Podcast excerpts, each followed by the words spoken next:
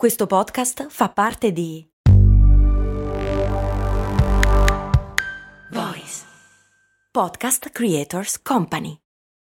When you need mealtime inspiration, it's worth shopping Kroger, where you'll find over 30,000 mouthwatering choices that excite your inner foodie. And no matter what tasty choice you make, you'll enjoy our everyday low prices, plus extra ways to save, like digital coupons worth over $600 each week. You can also save up to $1 off per gallon at the pump with fuel points. More savings and more inspiring flavors make shopping Kroger worth it every time. Kroger, fresh for everyone. Fuel restrictions apply.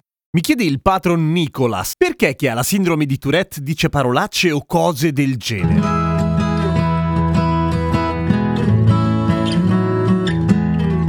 Ciao, sono Giampiero Kesten e questa è Cose Molto Umane, il podcast quotidiano che risponde alle vostre curiosità. La sindrome di Tourette è famosa e fa un sacco ridere perché ci sono un sacco di video su YouTube, finché poi non pensi che le persone affette da sindrome di Tourette hanno un problema e quindi sei uno stronzo, non fa tanto ridere. Poi in realtà su YouTube si trovano un po' di persone affette da sindrome di Tourette che si riprendono mentre hanno i comportamenti che adesso descriviamo, consapevoli del fatto che se non ne sai niente ti può strappare un sorriso, ma lo fanno con l'intento di far far conoscere la propria malattia. E effettivamente è un po' sfigata, nel senso che se ne sa molto poco. Intanto la cosa principale che caratterizza la sindrome di Tourette ovviamente sono i tic. Ci sono un sacco di situazioni e di condizioni che portano ad avere dei tic, ma quelli della sindrome di Tourette hanno una serie di caratteristiche, ovvero sono sia motori che verbali e spesso quelli motori sono complessi, ovvero composti da vari movimenti. Anche quelli vocali possono essere complessi, nel senso che un tic vocale semplice è schiarirsi la voce per dire, uno complesso è dire cose. E la questione delle parolacce, come dice Nicolas, è vera ed è anche una delle caratteristiche più conosciute della sindrome di Tourette, ma in realtà perché fa scena? Perché meno del 20% delle persone affette dalla sindrome di Tourette soffrono anche di coprolalia, ovvero il dire parolacce. Quelli verbali più comuni sono la ecolalia e la palilalia, ovvero la ripetizione inconsulta delle parole di chi ti sta davanti, del tuo interlocutore, oppure la ripetizione delle tue stesse parole. I tic motori complessi complessi possono essere anche quelli ecoprassia, ovvero la ripetizione dei movimenti di chi ti è davanti, o coproprassia, cioè gesti osceni. Ma come mai questa caratteristica? Perché si ricade sempre lì? Ci sono una serie di teorie, perché ovviamente il tema è super complesso e quando riguarda la neuropsichiatria è ancora più complesso, visto che il nostro cervello permane abbastanza misterioso. Si pensa però che passi tutto dai gangli della base, che sono un gruppo di nuclei subcorticali, parti del cervello, che sono appunto quelli coinvolti non solamente nella sindrome di Tourette, ma pare anche nel disturbo ossessivo compulsivo e nelle dipendenze. Queste parti del cervello sono quelle deputate a sopprimere o reprimere dei comportamenti non desiderati dal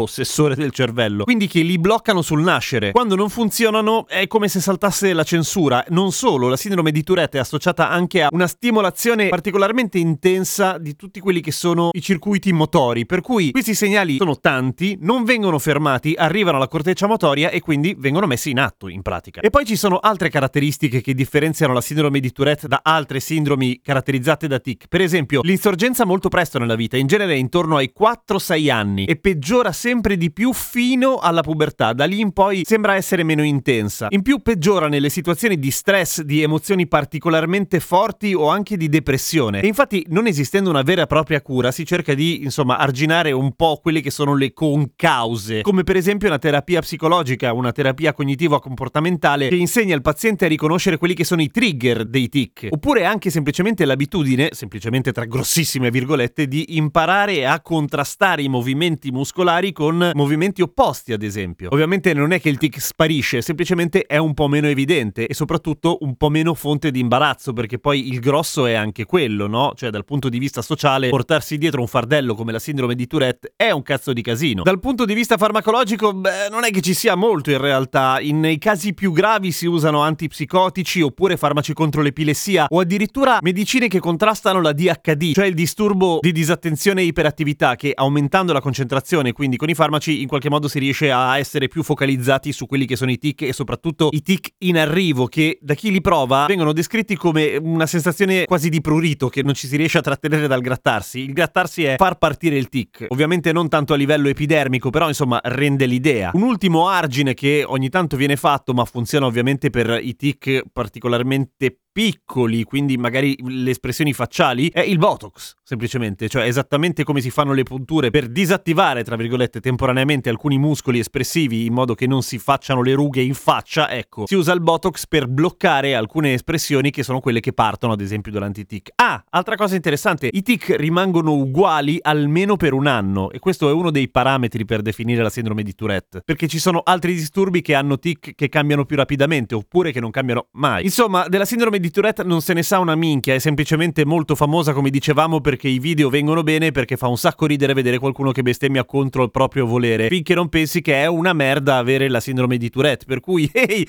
non ridete della gente Ma cosa ve lo dico a fare? È ovvio che non lo fate, voi siete persone per bene, ma sarebbe tanto tanto bello che se ne sapesse di più, prima o poi a un certo punto. A domani con cose molto umane.